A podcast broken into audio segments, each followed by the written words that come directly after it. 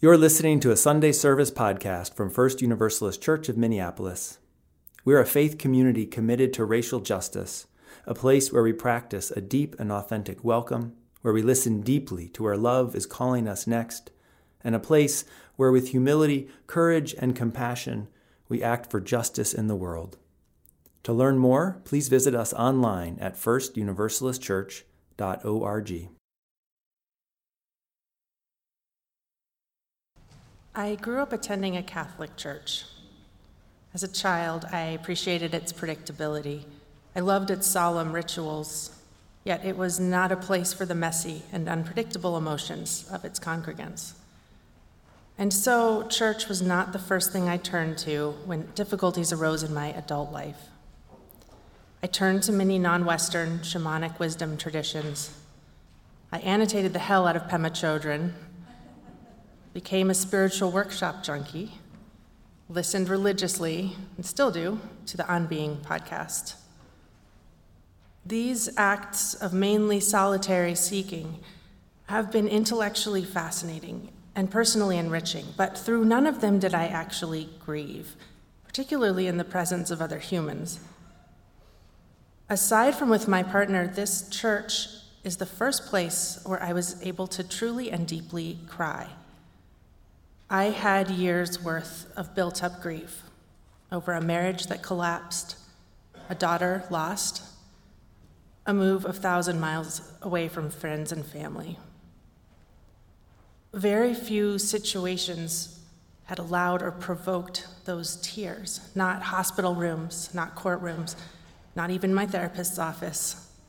I had begun to believe that I was someone who could not cry, that the grieving part of me had somehow zombified, frozen up, would never thaw.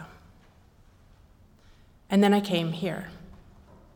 At first, I would sit in these pews and simply cry at terribly inopportune times.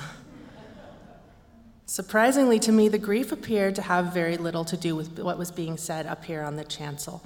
My profession is to read and write and edit words, so again, this was surprising.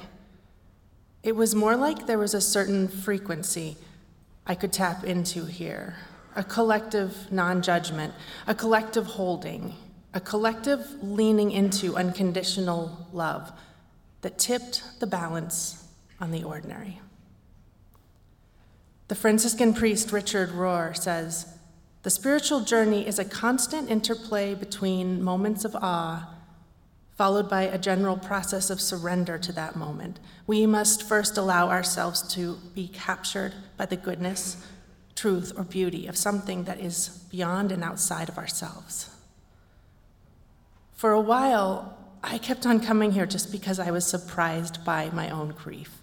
Because sitting here, it began to feel like the sacred thing that it is, the unifying thing that it is. Raw human emotion as our common human currency. Now, when I come to church, just by dint of sitting in a room full of people gathered with similar intentions, I am still surprised into awe by the power of the collective, which becomes its own thing, so much bigger than the sum of its parts. Come, let us worship.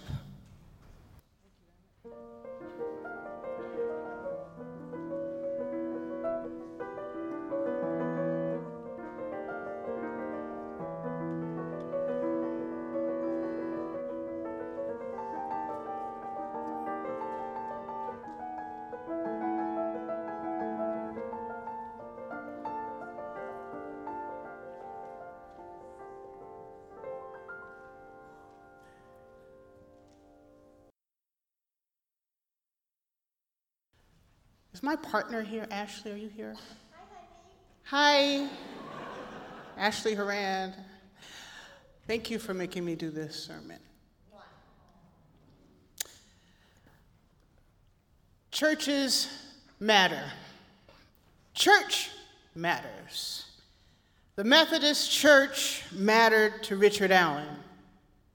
It mattered so much that he was not going to let the false gospel of inequality and the segregated seating patterns of the church interfere with the message that he believed God had called him to share with the world. When Allen and his followers were faced with the surreal ontological obstacle of their blackness during worship, they stood up. They walked out and they said, Let's build a church that will welcome us, that will hold us, and sustain both our faith and our humanity.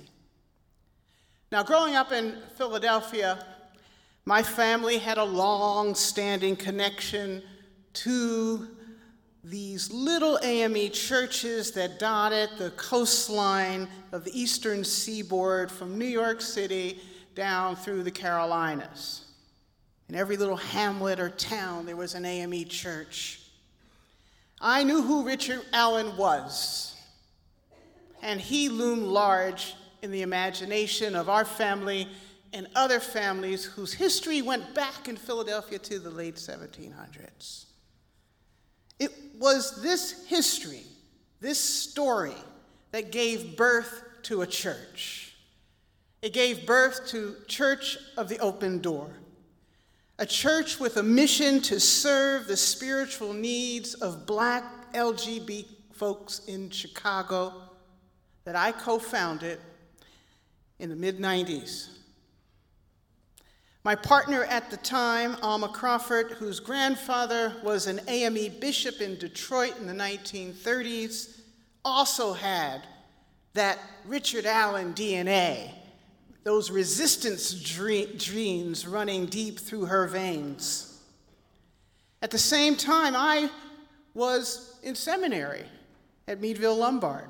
Alma was already a UU minister and was commissioned in the United Church of Christ as well. Together, we had both known for years that there were few places of respite and spiritual growth for black LGBT folks. Many had been abused by oppressive, misguided, hateful theology in their churches that they grew up in and experienced overt racism and ridiculous microaggressions in white churches that welcome gay folks. So, like any beginning of anything in Chicago's black community, we got some big trays of fried chicken wings, potato salad, cornbread. Listen to that menu, aren't you hungry? Collard greens, iced tea, and a slew of sweet potato pies. And we put the word out We've got food and we've got a place for you to talk. A gathering was starting for conversation about spirituality, faith, and our identities as LGBT black folks. The people came, not just for the food, they came wondering if this could be really possible. Their eyes wide open, a little suspicious, and filled with hope of a new spiritual experience. They came.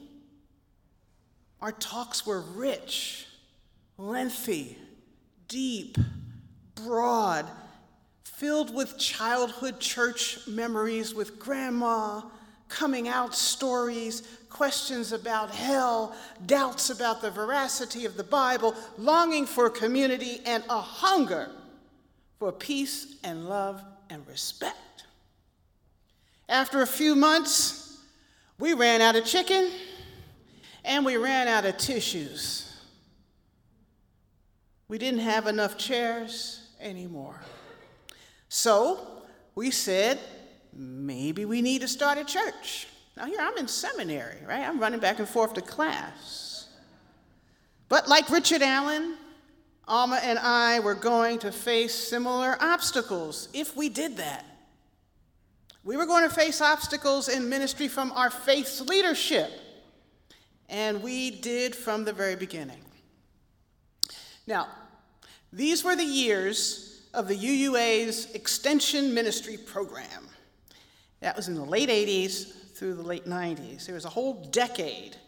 And there's also a period in which there was an increase in the number, particularly of African American UU ministers, going through the process, getting ordained, doing all the hoop jumping and eye dotting. But we were not getting called to churches. We were not getting called to churches. So they created a program for ministers of color and charged them with starting new congregations in urban areas. Now, this was done with the financial patronage of the UUA and large white UU congregations that were flush with cash in the suburbs who each contributed a donation for the ministers and their programming. Now, needless to say, most of these extension churches failed miserably because they asked black UU ministers to recreate white churches with black bodies. The structure, music, liturgy had little to do with black culture. Thus, the worship services attracted few members, and they were short lived experiments in why inauthentic people of color churches don't work. Now, because we did not want to become a part of that narrative, we didn't want to be a lesser than church. We didn't want to be a program of the UUA. We didn't want to be dependent on handouts and the shifting sands of UUA initiatives that changed from year to year.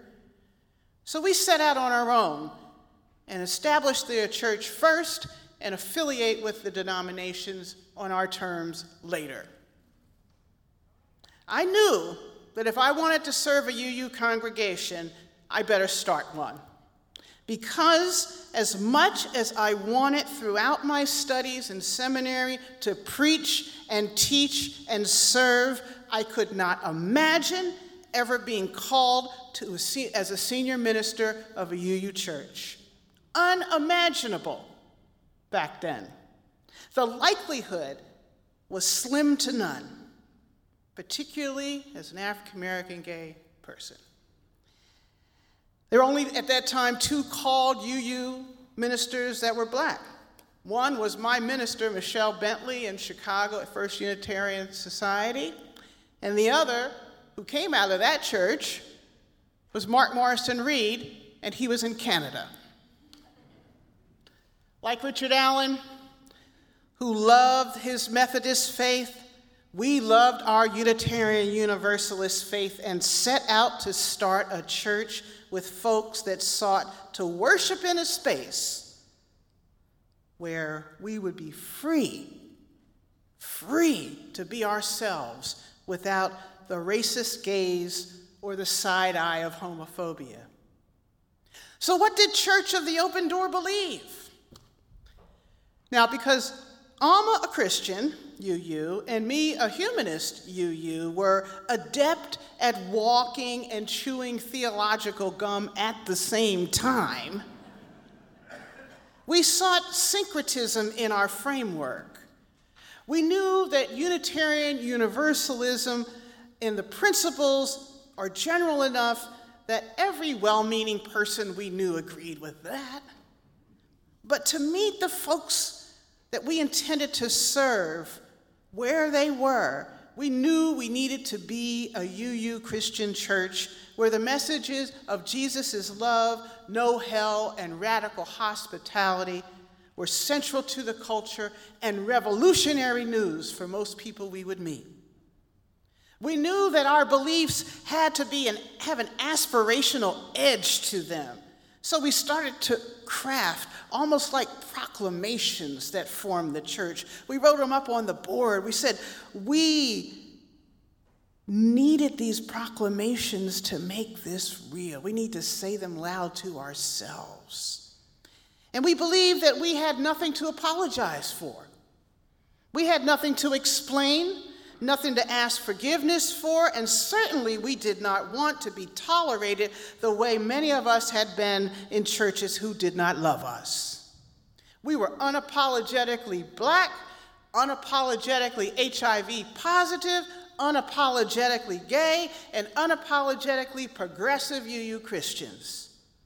Now, our mission statement was this, and it was one of the little pluggers, some of the pluggers that we handed out in the clubs and on the street corners. And it said, Church of the Open Door is a sacred assembly of black, lesbian, gay, bisexual, transgendered, and heterosexual sisters, brothers, lovers, friends, and allies gathered at the invitation of Jesus and humanity to seek justice, to extend hospitality, to deepen understanding and wisdom, to affirm our identities, to receive healing and power, and to celebrate the transforming presence of a living God.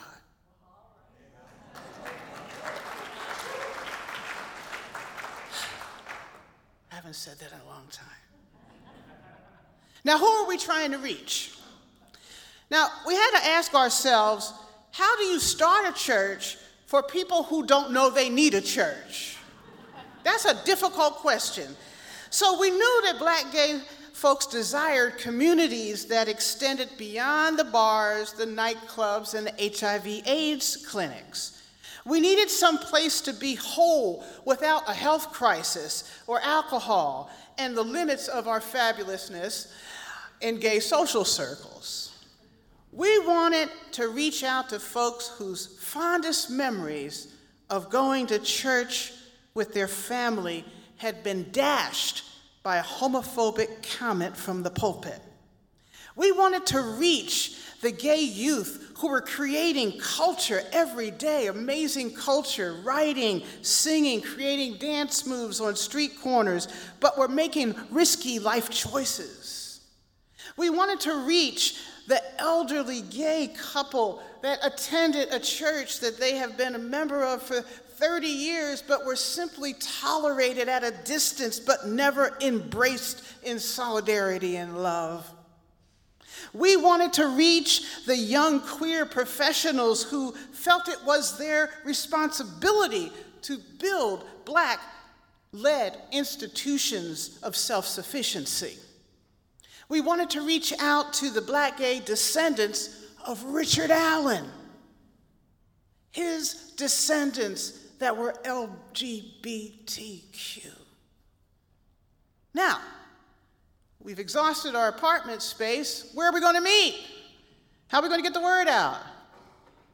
We had a few dollars. And when I say a few dollars, I mean a few dollars. A few dollars from a UU grant, a few dollars from our affiliation with the UCC, but we didn't know where we were going to go. So we went to our families we went to our families and we borrowed as much as we could. And then I did probably what everyone tells me now that I'm 61 with no retirement. I drained all of the money I had in savings and put it in the till. And then we went to see Reverend Jesse Jackson at Operation Push. That's right, Operation Push. We asked him if we could use the chapel at 4 p.m. They had a small chapel, big auditoriums, but we just wanted to use the small chapel at 4 o'clock on Sundays. Now, Reverend Jackson had just added LGBT concerns to the national platform of the Rainbow Coalition. So we knew that this was a good time to ask him. Any hesitation from him, we were going to put him on blast, go to the press, and do all kind of publicity that he would not want. That's how you had to roll in Chicago. Now, he might have seen the ultimatums in our eyes, and we said, Well, we can pay $100 a week. And he said, Okay. And there we went. We also met at 4 p.m. because the mean age of our congregation was 31, and Chicago's got fabulous nightlife, so we knew a morning service was out of the question, which was a smart move. And we also had folks who had working class jobs, which meant they had to be on the floor at the Gap selling retail up until 4 o'clock on Sunday. So after a few months, we filled the chapel to capacity, and Operation Push and then we found out through our informants at the UCC that there was a empty building over on the southwest side. I said, Is it one of those white flight churches? They said, Yeah. You know, the white people all left when the Mexicans moved in. I said, Okay. And the church had closed, and there was just a daycare in there. Empty church, empty second building, multiple floors, 60,000 square feet altogether. It was right near Midway, on a bus line, on a train line. So we said, okay, let's go ask for that. they said, well, we want $89,000 for it. We said, okay, we'll take it. Ain't got five cents in my pocket, but we'll take it. But what we did is that we took 100 people from our congregation with us to ask for it. and I don't know if you ever saw School of Rock. How many people seen School of Rock? You know that scene in School of Rocks when Mr. Black tells the kids to stand by the bus because they're trying to do this concert and they won't let them in to act real sick? I said, congregants, y'all gonna have to put on a show today. I want y'all to have them puppy dog eyes. We need a church, please. Can we have a church? And we went in there strong, and we left with the keys. And we said, We'll pay you $400 a month, and then we'll pay it over time. We'll work it out. Thank you for the keys, and then we left. Those keys burned. I can never forget that. Those keys, when they gave them to us, that was it. We left there so fast to get over to that church.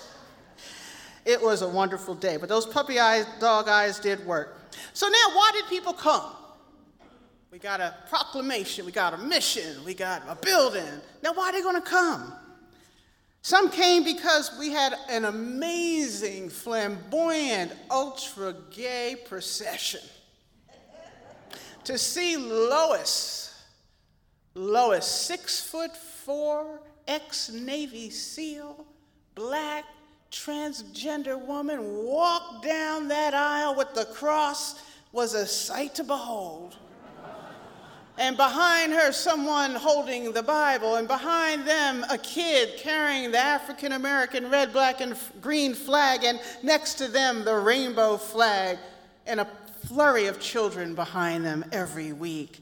They came because we had, they had questions. I remember one newcomer saying, I don't believe this church is a real church. How can you have a real church and not condemn me? That particular person, who I'm still friends with on Facebook to this day, came to church every single week and dared me to love the hell out of him. Dared me to love the hell out of him, literally. They came because they wanted to get married. They came because they believed God had to be loving. Everything in their life told them that love was a bountiful and plentiful thing, and they couldn't see it in church. They knew God had to be different than what they were told. They came to find partners and boyfriends and girlfriends. They came because they were parents and they wanted their kids to be proud of their parents in church and not hide under the pews when somebody said, Which one's your mama?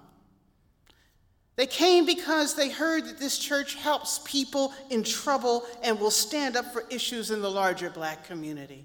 They came with AIDS because they wanted a church to bury them in the clothes that they wore during life and not the clothes that relative chose for them in death. They came because they were hungry for food, housing, faith development, and right living and education opportunities that they could use. They came to learn how to combat those seven clobber scriptures used in the Bible to condemn gay people. And they did throw did so through study and role play that we did in church. Pretend you're talking to your grandmama about this. Let's see how well you do. I remember when I explained that the word homosexual didn't become part of the English language until the late 1800s and didn't appear in English translations of the Bible until 1946. Many were taking down notes. High school dropouts going, I'm going to write this down. I'm going to have to tell somebody this. This is interesting.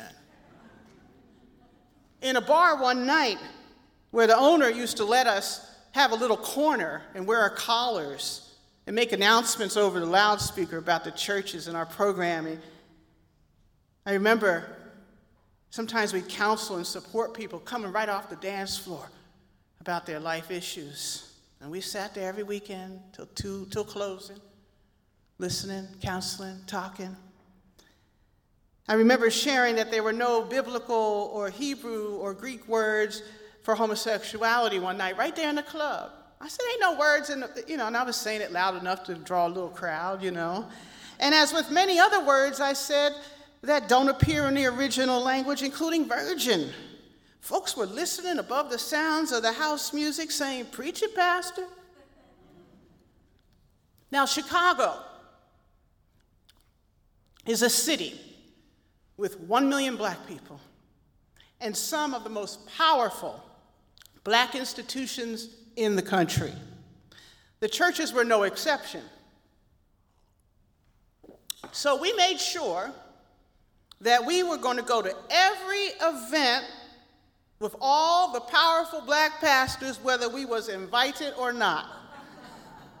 I mean everything. We showed up. Am and I showed up in our collars, and we knew that it was going to be very difficult. It was going to be very difficult for them to wrestle us off of the chancel and still look dignified at this event. and we weren't going nowhere. In fact, many times we would like slip out a door. We, were, we weren't invited, but we'd find another way to get in. Then we slip up on the chancel at the prayer breakfast for the black community, at the such and such with the mayor. We'd always be there. We would show up. So our people knew we would show up.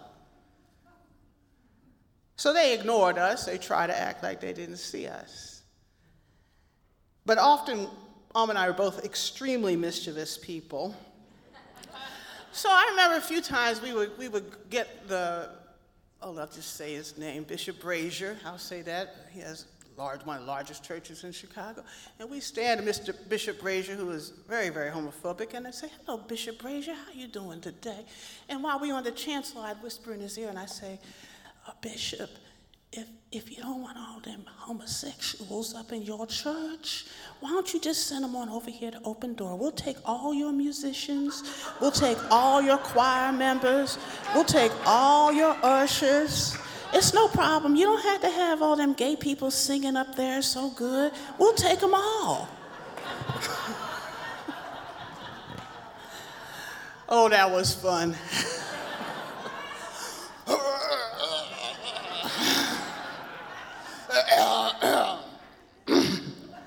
That's all we got.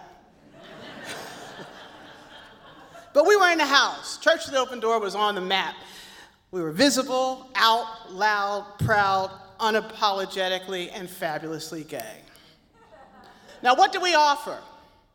Richard Allen and the AME ministers in Philadelphia, like most black ministers anywhere in the United States today, you had to be the preacher, the teacher, the lawyer, the advocate, the medical advisor, the social worker, the probation officer, and sometimes you had to be a bouncer. We were no different. We negotiated with families to accept their teen children back home. We housed folks in two apartments we leased. We did funerals, lots of funerals, because in Chicago, Black people on the south side, white people on the north side, most segregated city in America. Life expectancy on the north side, 80. Life expectancy on the blacks on the south side, 60. We did lots of funerals. AIDS is still raging through our communities. We wore clerical collars and went to court with folks. We organized to surround the mosque that was down the street. We went to the imam the black gay folks went to the imam and said, What can we do right after 9 11? He says, Something, please. They're coming through from the suburbs, these, these white gangs, and they're throwing bricks at our mosque and our stores and everything. We said, We got you. We got you. We called our friends at St. Rita. I said, Come on, priests, put your outfits on and come on over. And we surrounded that mosque together, a multi faith, interfaith, ecumenical group so they could pray, led by who? The black gay folks. We built the first community computer lab. This is like pre internet. People didn't have laptops. Our people were so far behind. They didn't have resumes, they didn't have places to print things. This is the, day, the days of the old Kinkos, okay? We had ESL classes for our Mexican neighbors. We worked with drug dealers to redirect their business options. I sat with them and we came up with business plans other than crack cocaine.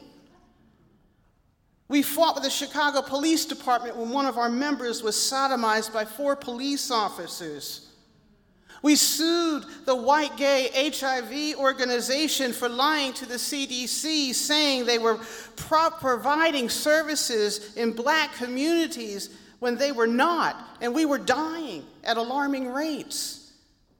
We won our argument with them, and we ended up getting our own clinic. We helped a young man who was expelled from school for wearing red fingernail polish. Open Door intervened with the school principal to keep him from dropping out and becoming hopeless and jobless and homeless or even jailed. We help people get that new HIV AIDS medicine that we've all knew that the white gays had, but we didn't have access to. We helped them extend their lives.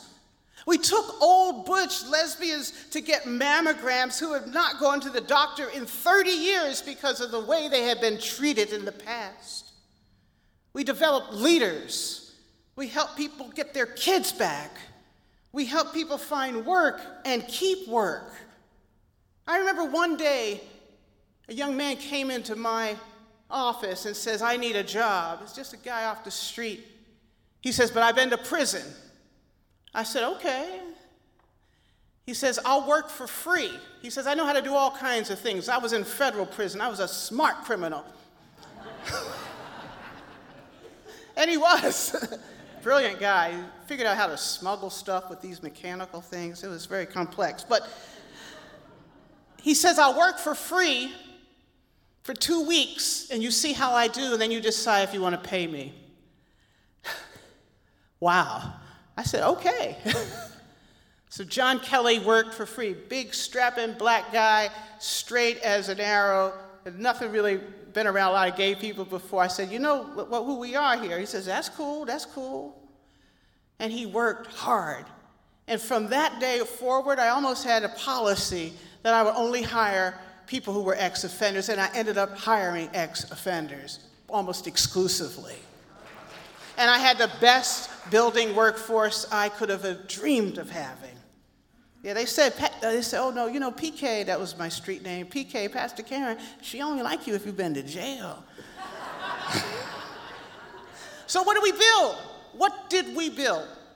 Over the course of eight, nine years, 345 souls built an institution where black gay folks their friends and their families and their allies could strengthen and deepen their narrative identities. They had agency, they had communion, they had experienced redemption. And when the recession hit, when the recession hit, you know, they say when the recession hit, some people get a cold, black folks get the flu. Well, we got the flu real bad, and it hurt us financially resources started to dry up. And we lost some major funders and supporters, and energy costs soared by 45% in Chicago that winter. So we were forced to close. But we had a good run and we had done our job and answered the question why church? One of the surprising results of our closure was the same folks that were in the church went back to some of their churches of origin, but this time they went back demanding inclusivity. They went back, and some of them succeeded. Some of them, you know, this was a period of time, all of a sudden, after we closed, we start to see these little rainbow stickers on church signs. You know how you see those little rainbow stickers say, Y'all welcome? Well, they started to pop up in a couple of black churches that we never saw it pop up in before. We said, well, what's going on here? The folks who came out of Open Door went on to found at least three organizations, two clubs, and many became strategic thinkers in the larger black gay community, in the larger gay community in Chicago and in the nation. They took the lessons of Open Door to create new communities of delicious care and uncompromising love and right on resistance. While there are many lessons a deeper dive into this brief, abridged case study could provide, there are two lessons for us today for our Unitarian Universalist movement.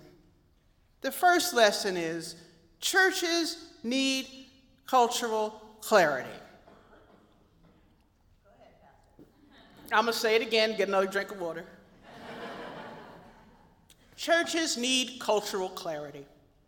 If culture is a commonly held set of values that support and drive the actions of an institution, that institution must be able to define its culture and drive the adoption of that culture and defend their culture from forces which would seek to dilute it. I remember when the UU World did a big story on us. First, they wasn't nobody pay attention to us. Then all of a sudden, okay, here come the world. I said, okay, now we're in. The UU World did a big story on us. So by the time GA came around that year, a lot of folks had heard about us. And I remember being on a panel at GA, and someone asked if we had white members. I said, yes, we do, matter of fact, have white members. And then she went on to say, with her head cocked to the side, she wanted to know how comfortable are these white members in a church that's mostly black? I said, No, she didn't ask me that question. so I kept my nice GA panel voice going, and I knew what church she had come from. So I said, It sounds like you would not be comfortable in our church, but our white people, our 20% of our congregation that is white, are just as comfortable as they can be. They're fine, thank you. Now, knowing the church that she came from, I went on further to say that our white people at Church of the Open Door represent about the same number of black people in your UU church and they are there for similar reasons. They grew up around black people, are married to black people, feel more at home with black worship, don't feel comfortable in all whites environments. Isn't that the same for people of color in UU churches? I know that's going to be sticky right here, but it's the same percentage and the same reasons.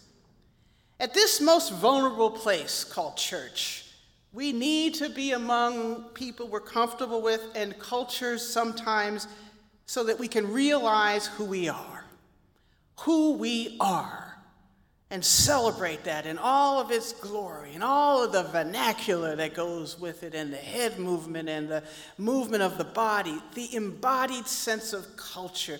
We must have that to be in this vulnerable place called church. We can't do this while negotiating white fragility. Think about it if Richard Allen hadn't got up and left. Last lesson. You all remember, some of us are old enough to remember this little thing you do with your hands, the little game. Here's the church, remember? Say it with me. Here. Look inside and hear the people. It's so simple. The church steeple, come inside and hear the people. Here they are. The people are many. They come to church broken, these people. They come joyful. They come pained. They come triumphantly. They come uncooperatively. They come ready and seeking affirmation, love, hope, change, and a place to die with those who love them. First Universalist we don't need to ask why church, not just because this is the last day of the month of that theme. We don't need to ask why church anymore because you know why. You know why church because you keep coming back. You show people in your family at Thanksgiving when you talk about your church to your relatives why church. You speak why church to the injustices you see at work and in your neighborhood and in the world and in this city, and you speak up. That's why church. You know why church? Because you have a solid, workable plan every week to get down there, get your coffee and your egg roll before they run out. you know why church? Because tomorrow you're going to ponder something you heard today or last week in church, and you're going to sit down and talk it over with a friend over lunch and go deeper. You know why, church? Because that hug you got today may be the only hug you get this week. And for that warm, heartfelt feeling, that hug, it was worth getting up this morning and coming through those doors. You know why, church? You know why, church? Because no matter how cool and individualized and self actualized and self differentiated we all are,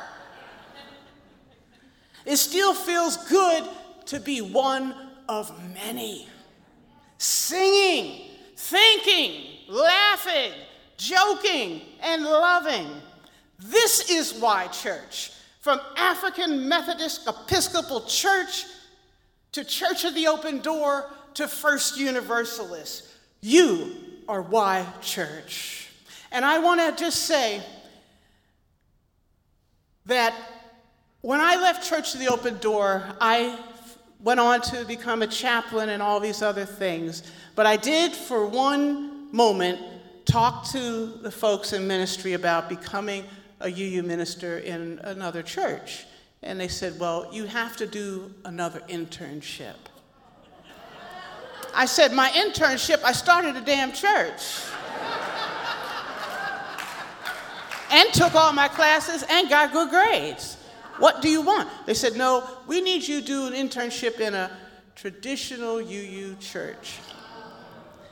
So I said no to that, and I never did put my name in to be settled as a minister in any church.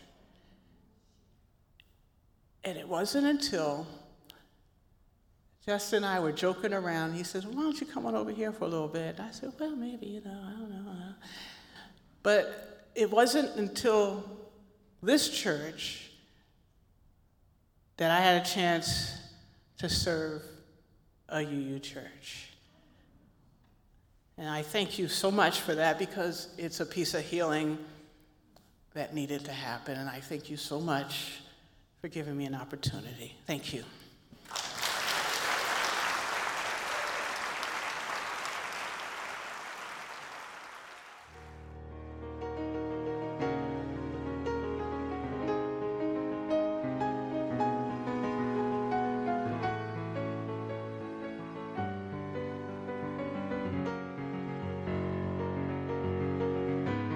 Thank you for listening to this podcast from First Universalist Church of Minneapolis. We are a welcoming community that finds strength in the diversity of identities of all who find inspiration and comfort here.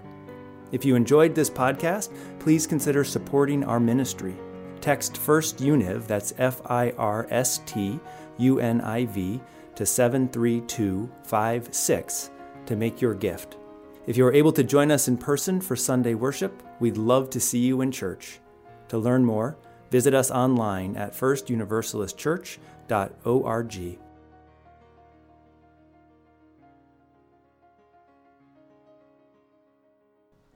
Um, you know, yeah, hearing it for the second, I thought I was going to be okay. um, Karen, I think I've known you for like seven, eight years now. I think I've known you for seven or eight years now. And I've, I've known I've known a little bit about that story. And I've known that you haven't told that story. Not like this. And so I know what an honor it is for you to share that with us today, and I thank you. It really means a lot for me.